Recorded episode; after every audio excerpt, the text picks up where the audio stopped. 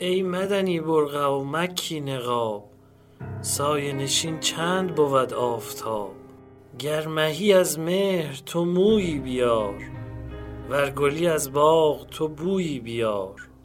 منتظران را به لب آمد نفس ای ز تو فریاد به فریاد رس.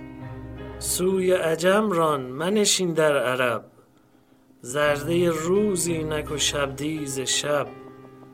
ملک برآرای و جهان تازه کن. هر دو جهان را پر از آوازه کن. سکه تو زن تا امرا کم زنند. خطبه تو کن تا خطبا دم زنند. خاک تو بویی به ولایت سپرد. باد نفاق آمد و آن بوی برد. باز کشین مسند از آسودگان. غسل دهیم منبر از آلودگان. خانه غولند بپردازشان در قلدان عدم اندازشان. کم کن اجری که زیادت خورند خاص کن اقطاب که غارتگرند.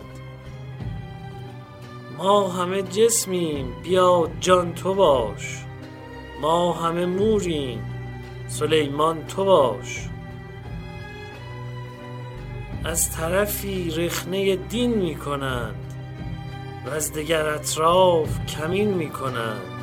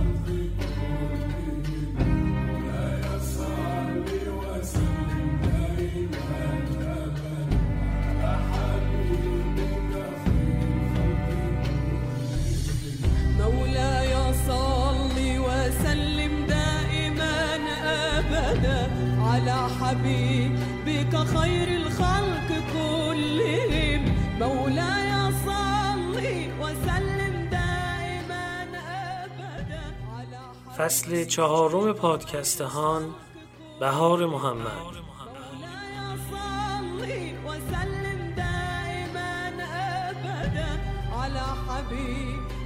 خير الخلق كلهم همراهان عزیزهان سلام.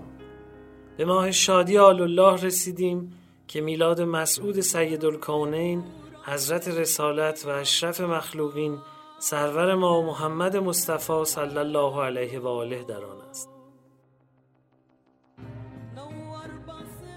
میرزا جواد آقای ملکی تبریزی در کتابشون المراقبات می نویسن این ماه همون گونه که از اسمش پیداست بهار ماه هاست به جهت اینکه آثار رحمت خداوند در اون هویداست. تو این ماه ذخایر برکات خداوند و نورهای زیبایی او بر زمین فرود اومده.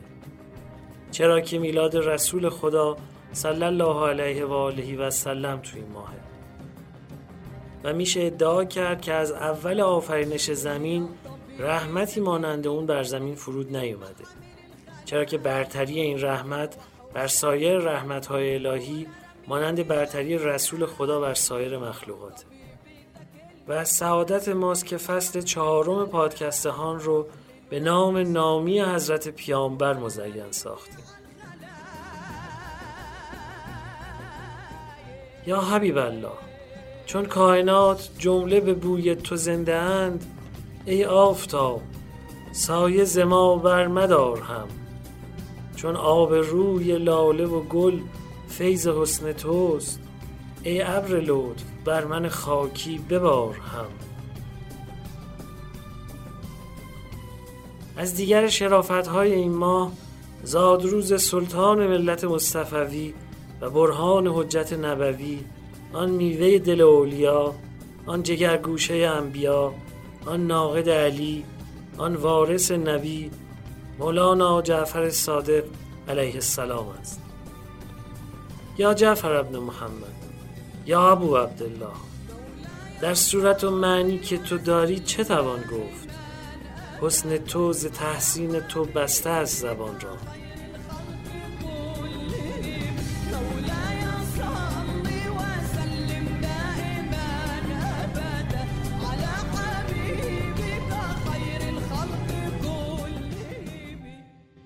در برخی شبهای ماه ربی که کنارتون خواهیم بود در بخش نخست سفارشات پیامبر اکرم به امیرالمؤمنین رو خواهیم شنید.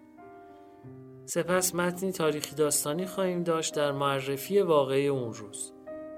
بخش تازه از این فصل به کارمون اضافه شده که گفتگو با صاحب نظران و اهل تحقیقه. بخش بعدی مخصوص بچه هاست. هایی که تلاش می‌کنیم این بار با رنگ و بوی بیشتر به گوششون برسونیم و در انتها روایت های رویایی از رویارویی شاعرانه با رسول خدا خواهیم شنید. ای رسول خدا گر آشکار کنم در جهان نمی گنجد. محبتی که مرا از تو در دل تنگ است.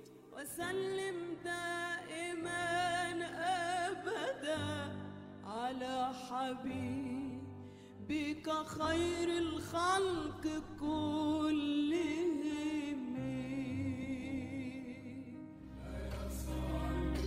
که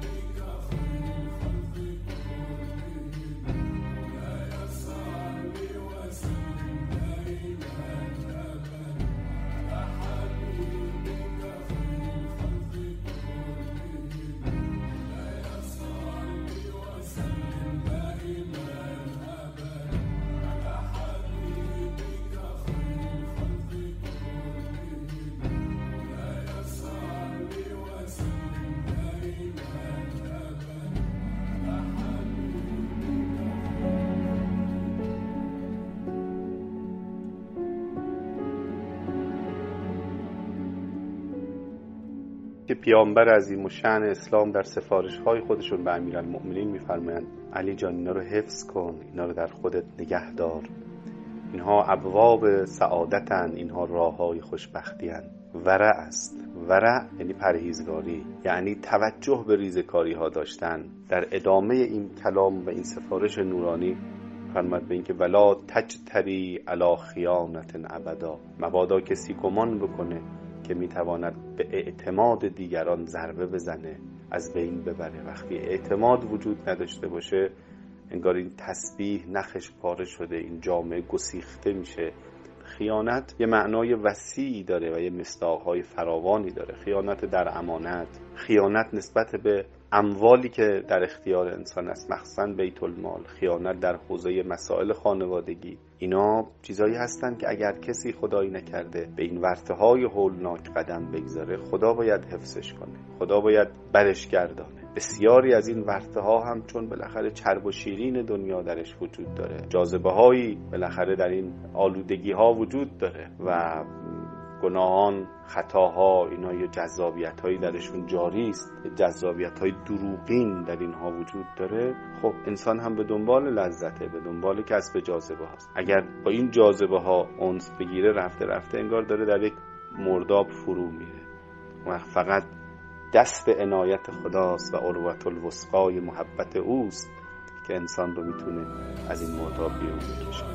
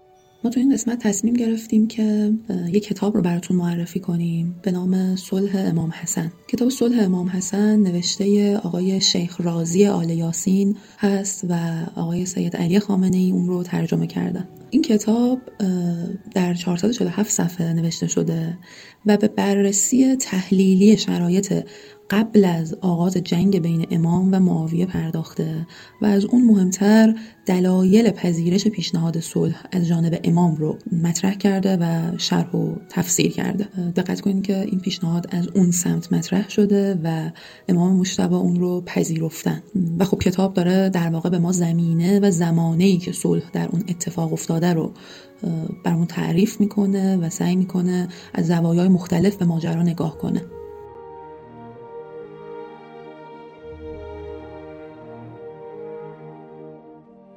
نویسنده تلاش خودش رو کرده که با های منطقی به شبهات و سوالهایی که درباره ماجرای صلح امام مشتبه و معاویه هست جواب بده و نظرگاه خودش رو خیلی دخیل در این ماجرا نکنه.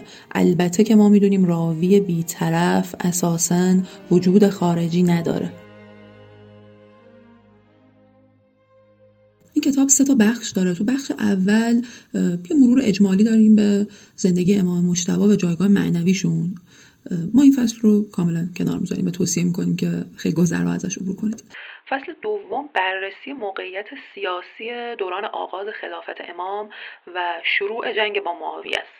این فصل فصل قابل تعملیه فصل سوم در ارتباط با قرارداد صلح بین امام و معاویه و مفاد upon us تو فصل آخر نویسنده رفته سراغ مقایسه بین شرایط امام حسن و امام حسین و بعضی از تفاوت‌های بین شرایط این دو امام بزرگوار رو برامون شرح داده و بعد از این مسیری که رفته سعی کرده به ما نشون بده که دلایل تصمیم هر کدوم از امامان بزرگوار برای صلح یا جنگ چی بوده. و طبیعتا در نهایت به ما یک خط واحد رو نشون داده. اینکه صلح جنگ دو روی یک سکه بودند. پرشکوه ترین نرمش قهرمانانه تاریخ. احتمالا این زیر عنوان برمیگرده به فصل آخر اونجایی که دلایل تصمیم امام حسن و امام حسین رو مقایسه می‌کنه. چون در تاریخ ما امام حسین رو به خاطر جنگ شجاعانه ای که انجام دادن همیشه مورد ستایش و تحسین مسلمانان و به ویژه شیعیان و حتی تمام آزادگان جهان قرار گرفتن و ما ایشون رو به اون عنوان می‌شناسیم. اما شوربختانه و شرمگینانه درباره امام مشتبه بعضا نگاه های دیگه هم وجود داره. زیر عنوان این کتاب به ما داره روی کرده این کتاب رو البته نشون میده که چرا امام حسن و امام حسین رو نویسنده دو روی یه سکه دیدن و دلیلش رو باید در فصل سوم بیشتر در فصل سوم پیگیری کنیم. با هم بریم سراغ فصل اول.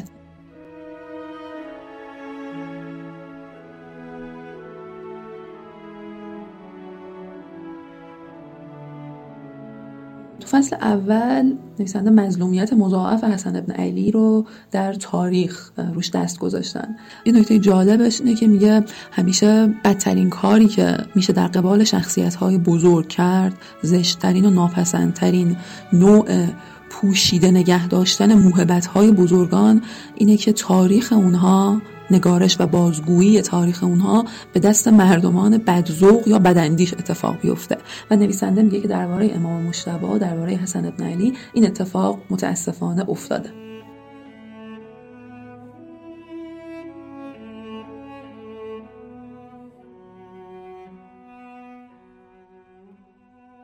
نویسنده میگه خیلی از کسانی که به سراغ اون مقطع از تاریخ که به زمانه صلح امام مشتبا پرداخته ورود کردن اغلب مورخینی هستند که از سه دسته خارج نیستند میگه دسته اول کسایی هستند که مشخصا گرایش های حزبی و جناهی دارن و جانبداری کردن از سیاست حاکم. یه بخش دیگه هم هست که واقعا آشنا نبودن. با واقعیت از سر جهل بوده جنس روایتشون. و یه دسته سومی هم بودن که اینا کلا اظهار نظرهای یک جانبه و قضاوت های سریع روشون مؤثر بوده. در مجموع نویسنده معتقده که روایتی که ما از امام حسن علیه السلام در تاریخ داریم گویی که او یک رهبر شکست خورده هست. و همه فراموش کردن که درباره علل و موجبات این شکست به زعم اونها. خیلی مهمه این مسئله. درباره علل و موجبات این شکست بحث کنن بررسی کنن و بفهمن که اون چه واقع شد. چیزی جز انعکاس وضع مردمی که امام حسن به اونها حکومت می‌کردن نبوده. جان مایه فصل اول این کتاب همین گزاره هست.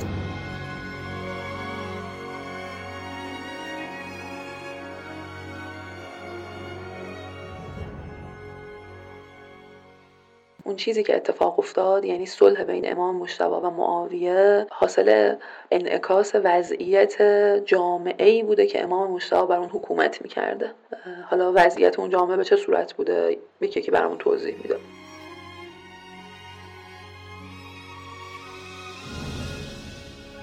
سرمست از باده فتوحات و پیروزی های جدید بودن با همه جلوه های زینت بخشش طبیعتا. و این ماجرا آنچنان بر نسلی که امام حسن می‌خواست به اون حکومت کنه اثرگذار بود بر اونها و اونها رو فاسد کرده بود که اصلا که امید اصلاح خیلی خیلی خیلی ضعیف بود و یک رهبر بدون مردمش اساسا اتفاقی رو نمی‌تونه رقم بزنه. این مسئله مهمیه که تو این فصل کتاب ما باهاش مواجه میشیم. و در نظر داشته باشین که ما داریم درباره رهبری صحبت می‌کنیم که مسئله اسمت رو هم درباره ایشون داریم. در واقع داریم درباره یک رهبر معصوم صحبت می‌کنیم. بیایم اینو تسری بدیم حالا دیگه تو حوزه های مختلف.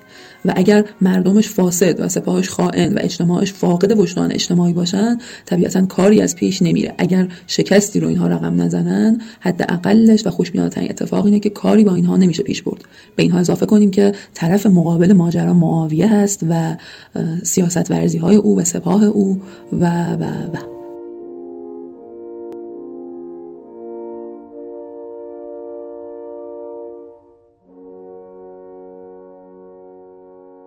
در واقع نویسنده اینجا توجه میده که نویسندگان و راویان پیشین اغلب تصویری که از امام مشتبا دارن یک رهبر یک جانبه و صلحجو به معنی سازشکار و ضعیف بوده و اونو در نظر نداشتن که امام مشتبه یک سیاستمدار هوشیار بوده و آگاه به زمانه خودش که روحیات حریف و تمایلات و انگیزه های اجتماع رو کاملا میشناختن و اینها رو بررسی کردن و طبق اینها تصمیم گرفتن.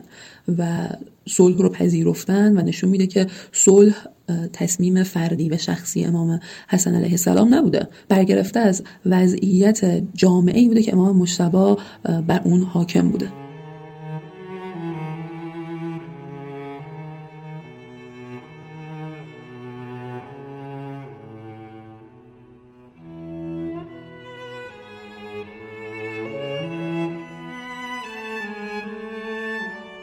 نشون میده که اتفاقا این روشنبینی و نقشه و تحریزی امام مشتبا و اینکه نتیجه این صلح رو ایشون پیش بینی کرده بودن باعث میشه که با این خط مشی مدبرانه آینده یک ملتی تضمین بشه. نویسنده تو این فصل به ما نشون میده که امام مشتبا با پذیرش صلح امام معاویه در تاریخ باید سرفراز باشن در برابر چنین جامعه ای و چنین زمانه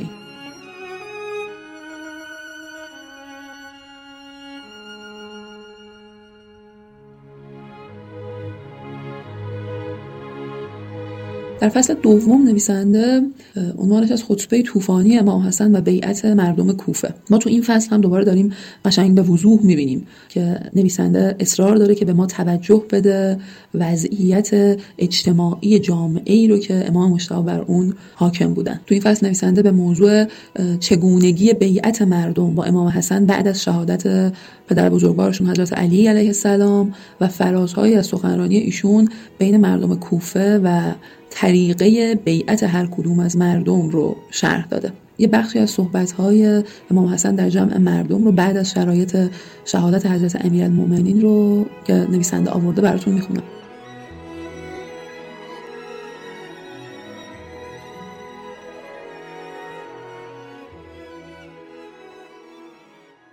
همانا در این شب آنچنان کسی وفات یافت که گذشتگان بر او سبقت نگرفتند و آیندگان به او نخواهند رسید. همان کس که در کنار رسول خدا جهاد می کرد و جان خود را سپر بلای او می ساخت رسول خدا پرچم بدو می سپرد و او را به میدان می فرستاد آنگاه جبرئیل از سوی راست و میکائیل از سوی چپ او را در میان می گرفتند و از میدان باز نمی گشت مگر آنگاه که خدا پیروزی نصیب او کرده بود.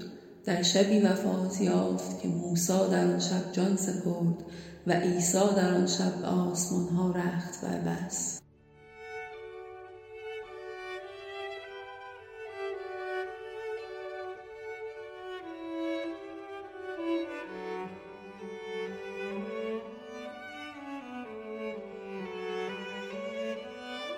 بس جالب اینجا نویسنده میگه امام حسن تو این مراسم که مردم رو جمع کرده بودن یعنی مردم جمع شده بودن و برای اونها امام داشتن صحبت می‌کردن از روش معمول تخلف می‌کنن و این مطلقا به معنی این نیستش که حالا اندوه و غم خیلی شدیدی به ایشون غلبه کرده بوده ایشون قدرت سخنوری خودش رو از دست داده. حتما اینا نبوده. اینجا نویسنده میگه این یکی از مواردی بود که حسن ابن علی در خطابه خود با قدرت خداداد خیشاوندی نزدیک خود را با جدش پیغمبر و پدرش علی آن خداوندان سخن ثابت کرد و از آن روز به بعد نظایر این خطابه از حسن ابن علی با عنوان خلیفه مسلمین به موجب قبول بیعت عمومی و به حکم پیشامدها و حوادثی که مستلزم سخن گفتن و ایراد خطابه بود طبعا فراوان دیده می‌شد. پسر امویش عبیدالله ابن عباس در مسجد جامع که از انبوه جمعیت مالامال بود در برابر منبر ایستاد. نخست لحظه ای انتظار کشید تا طوفان گریه‌ای که به دنبال این خطابه سرتاسر سر مسجد را فرا گرفته بود فرو نشست.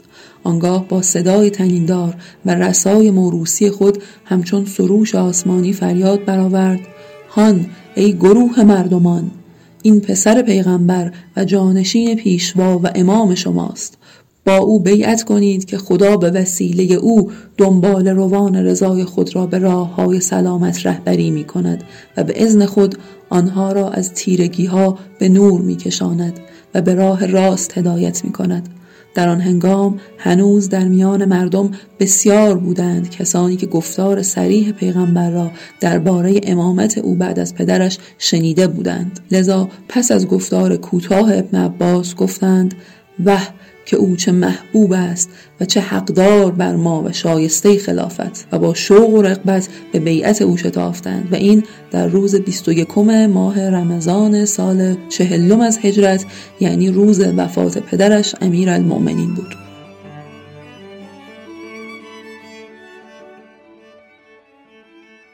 بعد از بیعت بعد از پایان بیعت امام حسن دوران حکومت خودش رو با این خطابه تاریخی و بلیغ که تو اون از مزایای اهل بیت و حق مسلم اونها در مورد خلافت سخن رفته به مردم در مورد حوادث خطرناکی که فضای تیره اجتماع آبستن اون بود هشدار داده شده آغاز کرد. یه بخشش رو با هم بشنویم.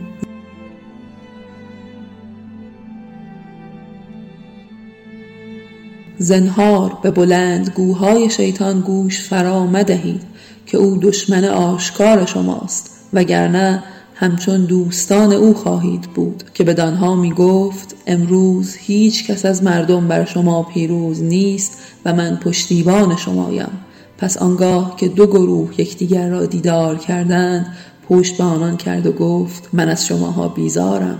من چیزی می بینم که شما نمی بینید به زودی نیزه ها را و شمشیرها را و عمودها را و تیرها را هدفی خواهید یافت دیگر در آن روز ایمان آوردن آنان که پیش از آن ایمان نیاورده یا در ایمان خود خیری کسب نکرده اند سودی نخواهد داشت.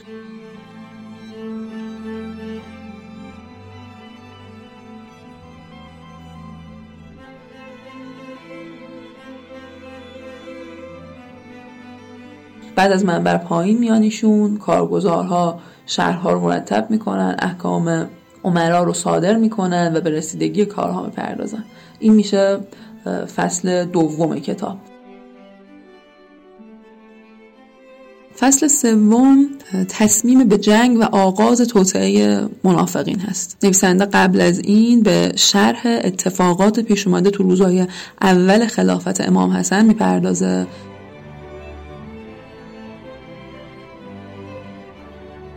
و تو این فصل به عوامل گرفتن تصمیم امام برای آغاز جنگ با معاویه می‌پردازه و چگونگی آغاز تشکیل سپاه توسط امام برای جنگ با معاویه رو شرح میده. نویسنده اینجا میگه که بعد از گذشت زمان کمی از شهادت حضرت علی بود که معاویه برای ایجاد رعب در مرزهای امن و هشدار به مردان جنگی کوفه سعی کرد زمزمه های جنگ کنه و فریاد مخالفت خودش رو خیلی بلند سر داد.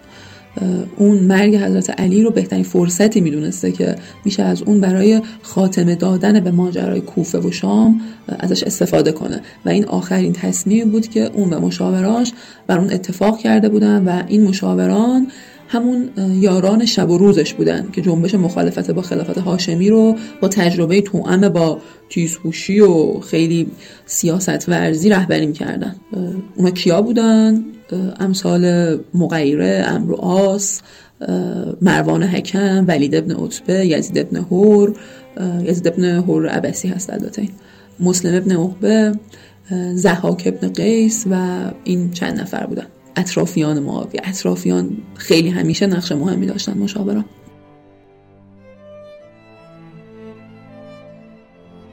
معاویه در انتخاب موقعیت مناسب و هم در ایجاد روح اخلالگری تو کوفه هم موفق بوده. اون برای این کار با احتمام هرچه تمامتر وجدانهای پس رو با پول خریداری می‌کنه و جاسوس هایی رو به اطراف اونجا میفرسته که موقع رفتن با خودشون انواع دروغ ها و هواشی و تهمت و این چیزها رو می‌برن و تو راه بازگشتم. خب اخبار و اطلاعات گوناگون می آوردن با خودشون. کلا این جاسوس ها خیلی کار می‌کردن تو جامعه اون زمان. حالا شاید تو همه جوامع البته کار کنن. و این مؤثرترین و قوی ترین حربه جنگی بوده داخل پرانتز از اون زمان. معاویه همه اشایر و سپاهیانش رو به بسیج عمومی فرا می‌خونه و بخشنامه به همه نواحی قلمرو خودش میده به این صورت که با رسیدن این نامه با ساز و برگ تمام به سوی من حرکت کنید. و خب در واقع این فرمان جنگ هست به نوعی.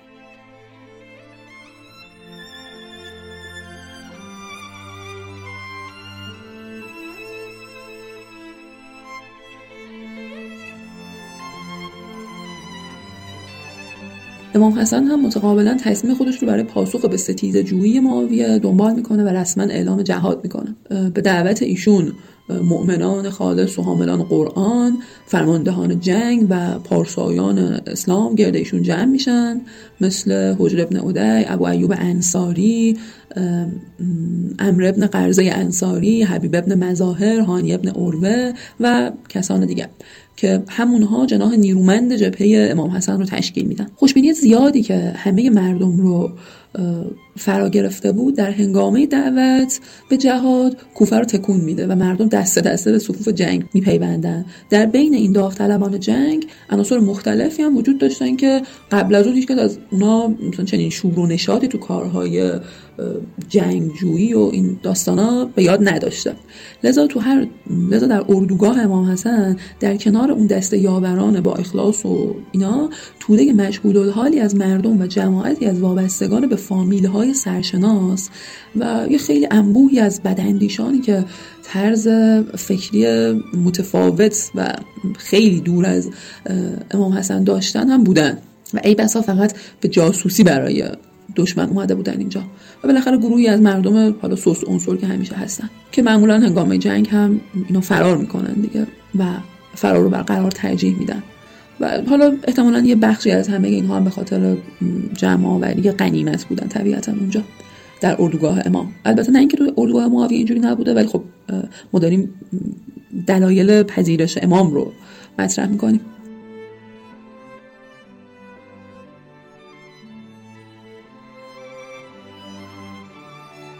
علاوه بر اینا خب مجادلات و مناقشات حزبی بزرگترین بحران آمادگی های لازم برای جنگ بوده. و خب طبیعتا امام از عواقب این ناهماهنگی خیلی نگران بودن و پیش بینی می‌کردن که اگر جنگ در این شرایط اتفاق بیفته چه ها که نخواهد شد.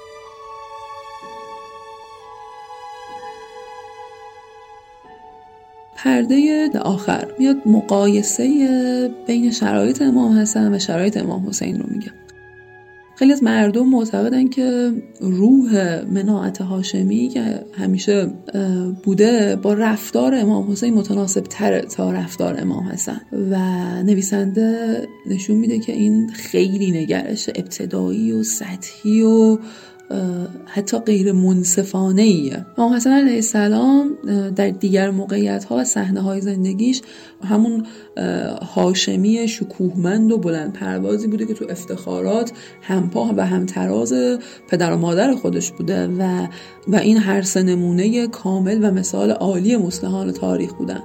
و همیشه در جهاد و همه رسالت هایی که بر عهده این خانواده بوده ایشون حاضر بودن. چه از لحاظ جنگ و جهاد چه از لحاظ شکوه و مجد و چه از لحاظ پیگیری حق از دست رفته مغزوب همیشه عمل کرده مبتکرانه و خیلی قابل ستایشی داشتن.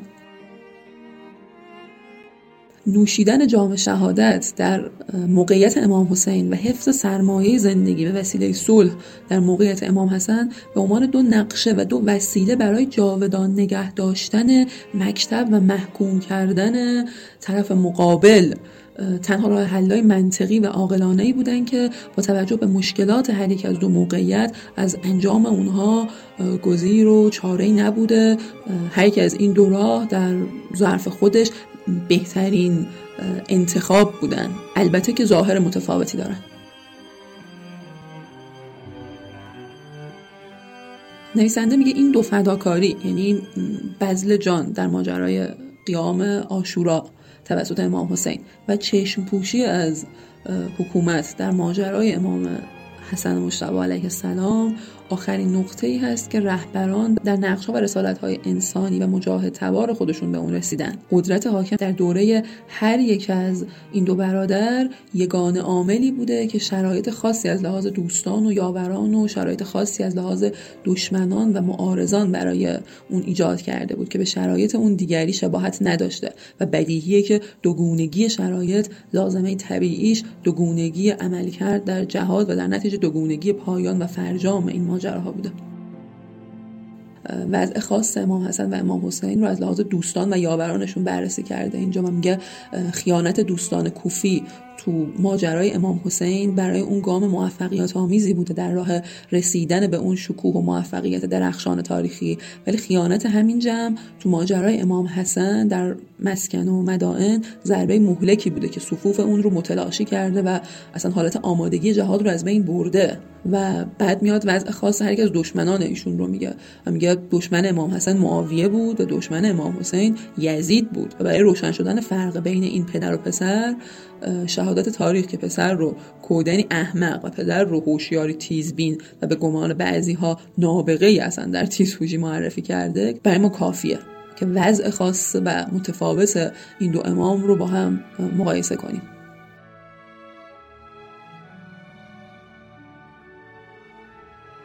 ما سعی کردیم اینجا کتاب صلح امام حسن رو برای شما در چند دقیقه توضیح بدیم و بگیم که خط اصلی کتاب چی هست طرح کلی کتاب به چه صورت پیش رفته و امیدوارم که موفق شده باشیم.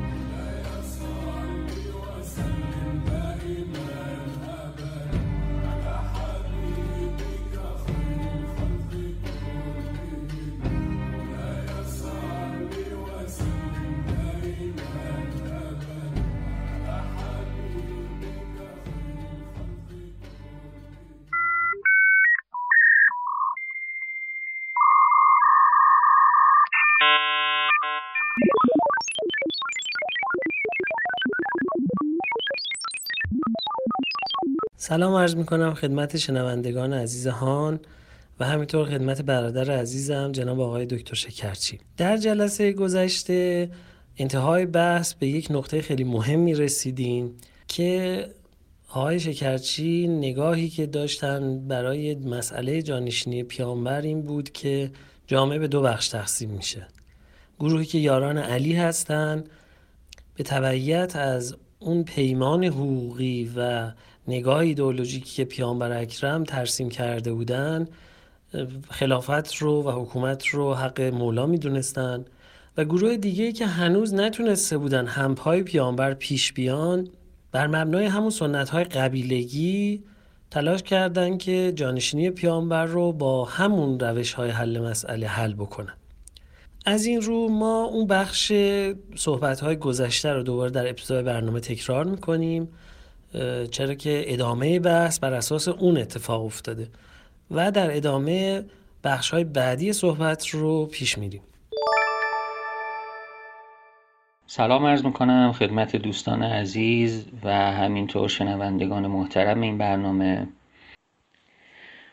خانم لمپتون در کتاب دولت و حکومت در اسلام میانه در جوامع اسلام میانه که متاسفانه هنوزم به فارسی ترجمه نشده و ای کاش کسی پیدا می‌شد و این کتاب رو به فارسی ترجمه می‌کرد در اونجا به نکته دیگری اشاره می‌کنه و اون هم اینه که مبنای دیگری رو برای حکومت در اسلام مطرح می‌کنه و اون هم مبنای ایدئولوژیک هست. به این معنا که تعریف حکومت و, و مبنای تشریع و قانونگذاری و اجرای اونها معخوز از منابعیه که در شریعت و در رسالت پیامبر مطرح شده.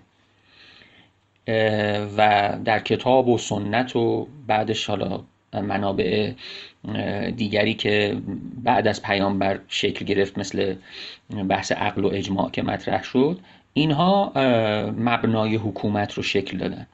این یعنی چی؟ این یعنی اینکه باز مشروعیت حکومت از تعلیمات و رسالت نبوی به اون نسبت داده شد. چرا؟ چون که پیامبر به دنبال تغییر نظامی بود که رسالتش رو در اون ساختار مطرح کرد و به دنبال این بود که این تغییر رو به تدریج ایجاد بکنه خب این تغییر چی بود؟ این تغییر این بود که ما از یک نظام قبیله ای که مبتنی بر سلسله مراتب خیشاوندی و توازن میان قبایل هست منتقل بشیم به یک نظام حقوقی مبتنی بر شریعت اسلامی. این شاید بتونیم بگیم مهمترین تحولیه که پیامبر انتظار داشتند و یا دنبال می‌کردن که ایجاد کنند. اما رویدادهای پس از وفات ایشون نشون میده که این هدف هنوز به اون نقطه موفقیت و به نقطه تکامل خودش دست پیدا نکرده بوده. یعنی نظام اجتماعی لحظه وفات پیامبر بیش از آن که بخواد بر یک نظام حقوقی نظام تصمیم گیری خودش رو بنا بکنه و چون هنوز هم اون نظام حقوقی کاملا مدون نشده و به صورت تدوین یافته شکل نگرفته در نتیجه این جامعه دوباره میره به سمت انتخابهای قبلی. یعنی با استفاده از ابزارهای قبیله ای سعی می‌کنه که اون مسئله رو حل بکنه. من فکر می‌کنم که درک خود حضرت علی و پیروان ایشون از نظر ایدئولوژیک خب همون درکیه که از پیامبر دریافت کردن. و به همین خاطر مبنای حقانیت. یعنی ما وقتی میگیم حقانیت یعنی داریم به چی اشاره می‌کنیم؟ اولا داریم به یک مبنای ایدئولوژیک اشاره می‌کنیم و ثانیا داریم به یک ساختار حقوقی اشاره می‌کنیم. و بعد همین اشاره به ساختار حقوقی هم مبنای اون مفهوم غصب قرار می‌گیره. یعنی غصب جایی معنا پیدا می‌کنه که یک حقی تعریف شده باشه و بعد اون حق نقض شده باشه. این مبنا اگر پذیرفته شده باشه طبعا غصب هم روی دیگر سکه خواهد بود و معنا پیدا خواهد کرد. اما اونهایی که اصلا مسئله غصب رو به رسمیت نمی‌شناسن چرا به رسمیت نمی‌شناسن؟ به این خاطر که اونها مبنای حکومت رو هنوز حقی برای کسی تعریف نمی‌کنن. هنوز اون رو نسبت نمیدن به یک نظام حقوقی و یا حتی به یک نظام ایدئولوژیک. و درکشون این هست که این نظام اصلا هنوز صورتبندی نشده. و به همین خاطر ما می‌بینیم که خود حضرت علی با توجه به این واقعیت اجتماعی رفتار می‌کنن. یعنی از لحاظ نظری همیشه مطالبه می‌کنن حق خودشون رو و اون رو نسبت میدن به اون دیدگاه ایدئولوژیک و نظام حقوقی. اما از نظر کنش اجتماعی و کنش سیاسی خودشون ما می‌بینیم که ایشون مثل خود پیامبر از همون ساختار قبیله ای و از همون مبنای بیعت و مبنای اجماع بزرگان قبیله پیروی می‌کنن و باهاش مخالفت نمی‌کنن و بعدا هم خودشون بر اساس همین مبنا هم حتی به خلافت می‌رسن. پس این دوگانه رو من پیشنهاد می‌کنم که ما بهش توجه بکنیم در تحلیل این شرایط. مبنی بر اینکه ما در یک دوره انتقالی قرار داریم که این دوره انتقالی انتقال از یک ساختاری که بسیار ساختار جا افتاده و کهنه و ریشه داره در اون اجتماعه و به ساختاری که تازه داره مطرح میشه تازه داره شکل می‌گیره. و در حال تکوینه و قراره که یک تغییر اساسی در ساختار حکمرانی به وجود بیاره. و این اتفاق یعنی وفات پیامبر و مطرح شدن مسئله خلافت درست در این بزنگاه تاریخی و در این مرحله انتقالی اتفاق میفته و به همین خاطر ما می‌بینیم که از اون ساختار مثلا قانون اساسی مدینه نوعی بازگشت نوعی برگشتن به اون ساختار پذیرفته شده و نهادینه شده در پیش از اسلام اتفاق میفته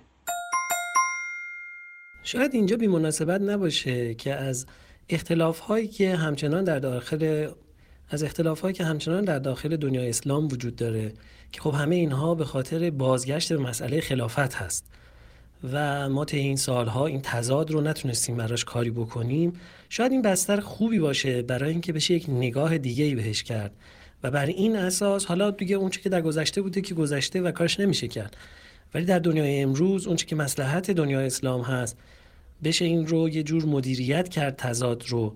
و از دل این اختلاف ها با توجه به اون مسائلی که در صدر اسلام اتفاق افتاده و سالها به صورت یک تروما بین پیروان علی علیه السلام و پیروان مکتب خلافت وجود داشته امروز بشه یه صورتبندی جدیدی رو طراحی کرد و تدوین کرد که خیر همه دنیا اسلام در اون باشه.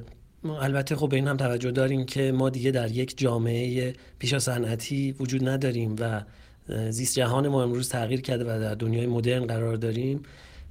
خوب اگه به این هم یه اشاره داشته باشیم و شما نکاتی رو که بر این مبنا به ذهنتون میاد بفرمایید. با توجه به اینکه بالاخره سالهاست ما بحث نظری دولت رو بین خودمون داریم و همیشه یه بحث جذابی هستش بین من و آقای شکرچی و فکر می‌کنم که آقای دکتر این رو هم بهش اینجا اشاره داشته باشیم خیلی خوب باشه. بر این اساس من فکر نمی کنم که این مسئله در ارجاع تاریخی اون بخواد با مناقشات روایی و مناقشات کلامی حل بشه.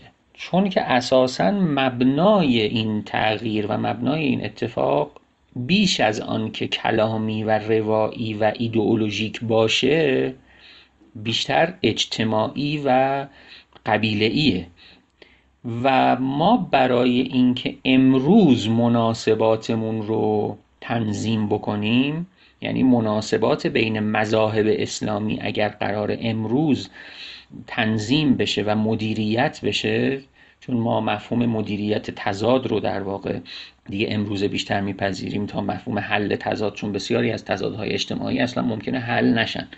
قرارم نیست حل بشن. فقط همین که مدیریت بشه و به خشونت و تضادهای شدیدتر کشیده نشه گام مهمی هست.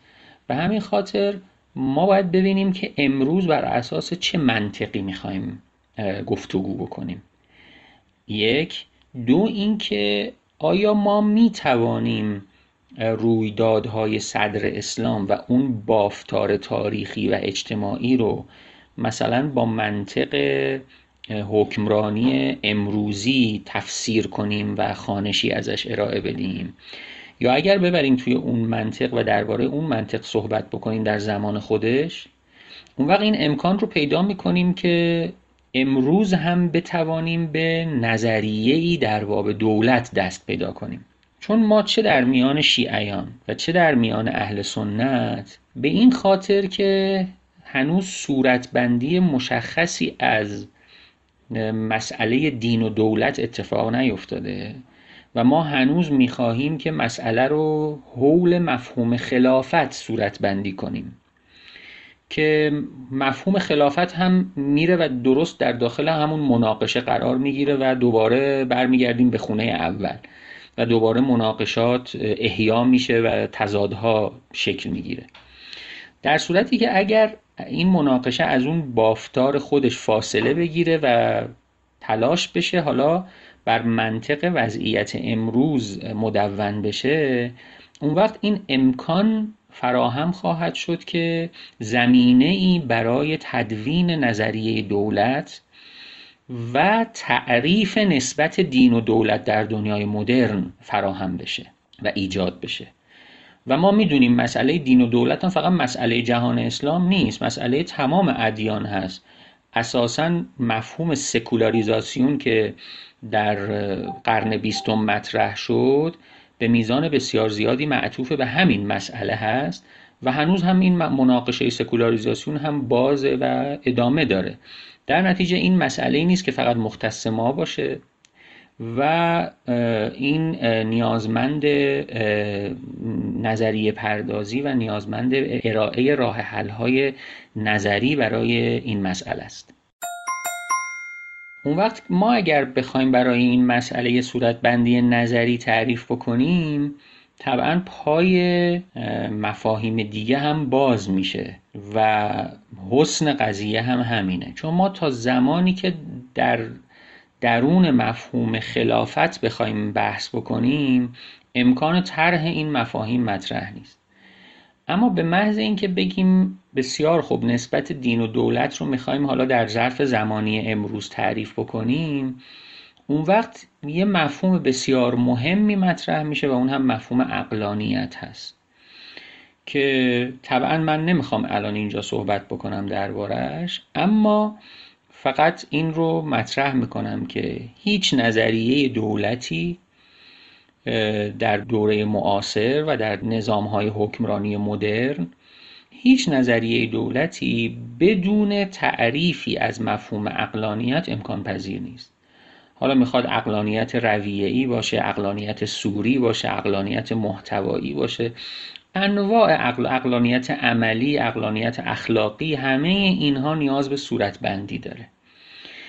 و باید مشخص بشه که مبنای حکمرانی و هنجارها و قوانین و محدوده آزادی و اختیار و تکلیف و همه این مناقشه ها و همه این ابعادی که در مسئله حکمرانی مطرح میشه اون وقت باید توی اون نظریه دولت دربارش صورتبندی مناسبی ارائه بشه. طبعا مفهوم خلافت این توان رو نداره. و من فکر می‌کنم که زمان برای نظریه حکمرانی بر اساس مفهوم خلافت به پایان رسیده و ما باید بتونیم مسئله خلافت رو فقط به عنوان یک مسئله تاریخی بهش نگاه بکنیم و بعد از گذر از این مرحله بعد از به بایگانی سپردن به مفهوم خلافت بتونیم نظریه‌ای درباره نسبت دین و دولت در دنیای معاصر ارائه بکنیم و بعد خود این اون وقت نیازمند این هست که شریعت رو هم با توجه به این ساختار قبیله ای بازخانی بکنیم. یعنی این بازخانی ها همش متناسب با همدیگه اون وقت ضرورتش مشخص میشه. و با توجه به این بازنگری های نظری و با توجه به تجربیات تاریخی که در جوامع اسلامی صورت گرفته امید میره که به سمت صورتبندی مناسبی از این مناقشه تاریخی و کهنه و لاینحل و بسیار تضاد آمیز که هزینه های زیادی هم به دوش جوامع اسلامی تحمیل کرده امید میره که به سمت حل و فصل و به سمت گشودن افقهای جدیدی حرکت بکنه. تشکر می‌کنم از جناب آقای شکرچی و همه شما که تا اینجا همراه ما بودین. بحث نظریه دولت از ابتلاعات خیلی جدی ما در دنیای اسلام و همینطور برای سایر ادیان هست. و از بحث های روز جهان هست که خب نیاز همه هستش که از چه منظری به این نگاه کنن. خب پیشنهاداتی رو هم از جانب آقای شکرچی شنیدیم که در جای خودش به صورت تخصصی میبایست بحث بشه و مورد مداقه قرار بگیره. ما انشالله مباحث خودمون رو در شبهای آینده هم ادامه خواهیم داد. با ما همراه باشید.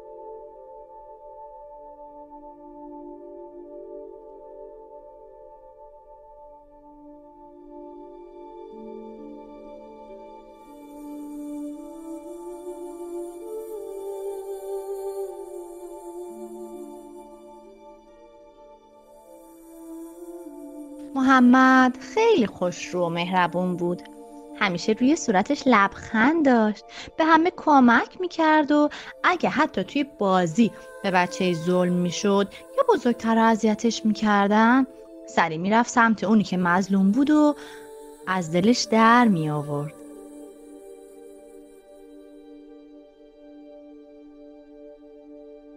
ویژگی خوب دیگه ای که داشت این بود که دوست داشت کارهای سختتر رو انجام بده.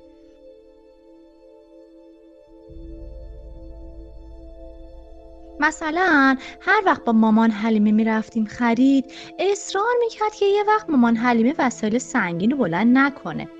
خودش با اینکه کوچولوتر از ما بود اما بارهای سنگین رو از ما می‌گرفت.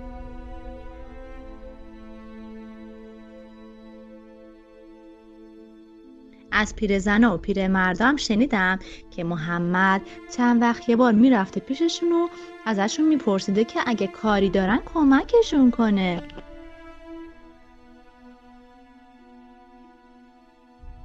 از طرفی وقتی که می‌خواستیم غذا بخوریم هیچ وقت مثل بقیه بچه ها دنبال غذای بیشتر و خوشمزه تر نبود. آخه محمد می‌دونست که مامان حلیمه به سختی برای غذا درست کردن تلاش می‌کنه.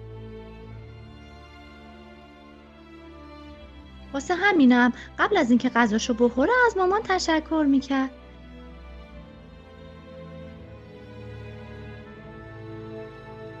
تازه هیچ وقت قبل از اینکه مامان لب به غذا بزنه غذا نمی‌خورد.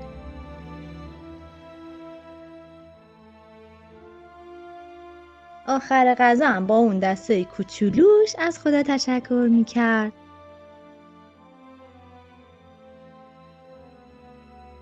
از خدا می‌خواست که بارون بفرسته تا زمین کلی غذا به ما بده.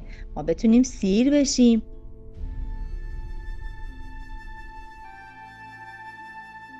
یه وقتایی هم می‌دیدم که یواشکی جوری که بقیه نفهمن غذای خودشو می‌برد برای بچه های فقیر که غذا نخورده بودن.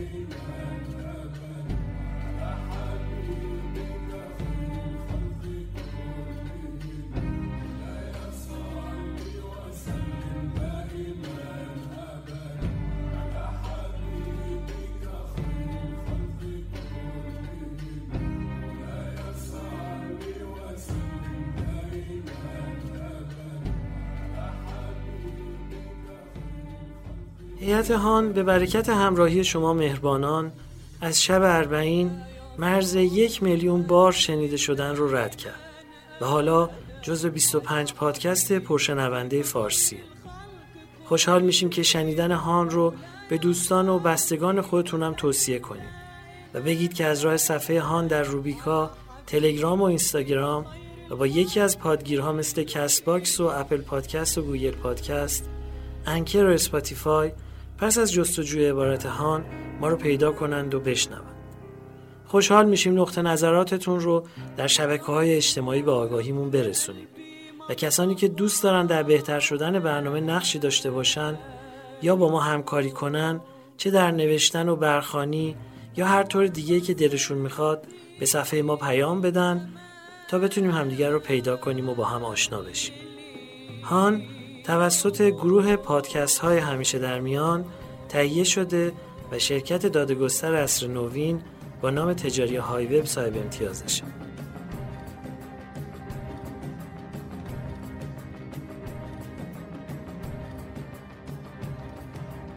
ابیاتی که در دیباچه و انجامه برنامه در نعت و منقبت رسول خدا میشنوید از نعت سوم کتاب مخزن الاسرار حکیم نظامی گنجویه. اینجا باید از استاد ساید باغری تشکر کنم که شب آخر ماه سفر مشفقانه وقت گذاشتند و راهنمایی فرمودن تا ابیات درست و پاکیزه خونده بشه. بیاین بخش های از صدای ایشون رو با هم گوش کنیم که الفاظ نهاد و گفتن آموخت. ما داریم میگیم دستت رو برابر همونجور که تو حرف زدن میگیم دیگه. دست تو بلند کن به دعا. نمیگیم دست تو بلند کن به دعا. آیه برابر ببینید همون محلای آکسان تغییر که میدین تنوع هم تو خوندن پیش میاد. اینا باعث میشه متنوع میشه نحوه خوندنمون و الا نحوه خوندنمون مونوتون و یک نواخت شنیده خواهد شد اگر این آکسان گذاری ها رو. یعنی آکسان گذاری ها فقط به داده فهم معنی نمی‌رسند بلکه به داد مونوتون نشدن و یک نواخت نشدن هم می‌رسند. سفارش های پیامبر اکرم به امیرالمومنین رو بر پایه درس گفتارهای گرانسنگ مرحوم حاج آقا مجتبی تهرانی با توضیح آقای علی سرلک شنیدید. مهمان این برنامه ما برادرم آقای احمدی شکرچی بودند. نقل قصه با خانم سمیرا خانزادی بود و من محمد حسین بنکتار تهرانی به همراهی یارانم در گروه پادکست های همیشه در میان میزبان شما عزیزان هستم در فصل چهارم پادکست هان بهار محمد.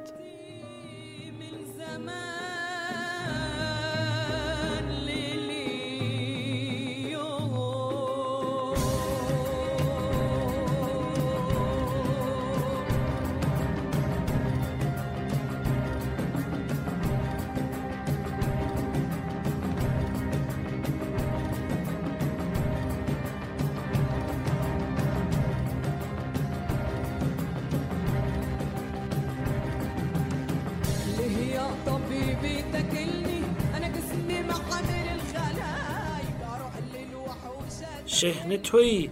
قافله تنها چراست؟ قلب تو داری علم آنجا چراست؟ پانصد و هفتاد بس ایام خواب روز بلند است به مجلس شتاب. خیز و بفرمای سرافیل را باد دمیدن دو سه قندیل را. خلوتی پرده اسرار شو ما همه خفتیم تو بیدار شو. زافت این خانه آفت پذیر دست برآور همه را دست گیر. هرچه رضای تو به جز راست نیست با تو کسی را سر واخواست نیست. گر نظر از راه عنایت کنی جمله مهمات کفایت کنی.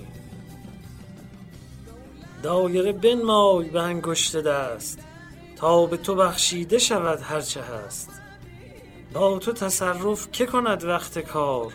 از پی آمرزش مشتی قبار از تو یکی پرده برانداختن و از دو جهان خرقه در انداختن.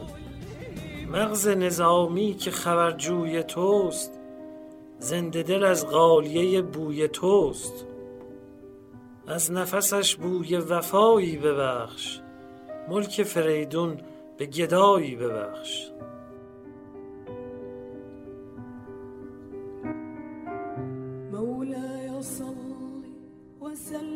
دائما أبدا على حبيبك خير الخلق كلهم. مولاي صل وسلم دائما أبدا على حبيبك خير الخلق كلهم.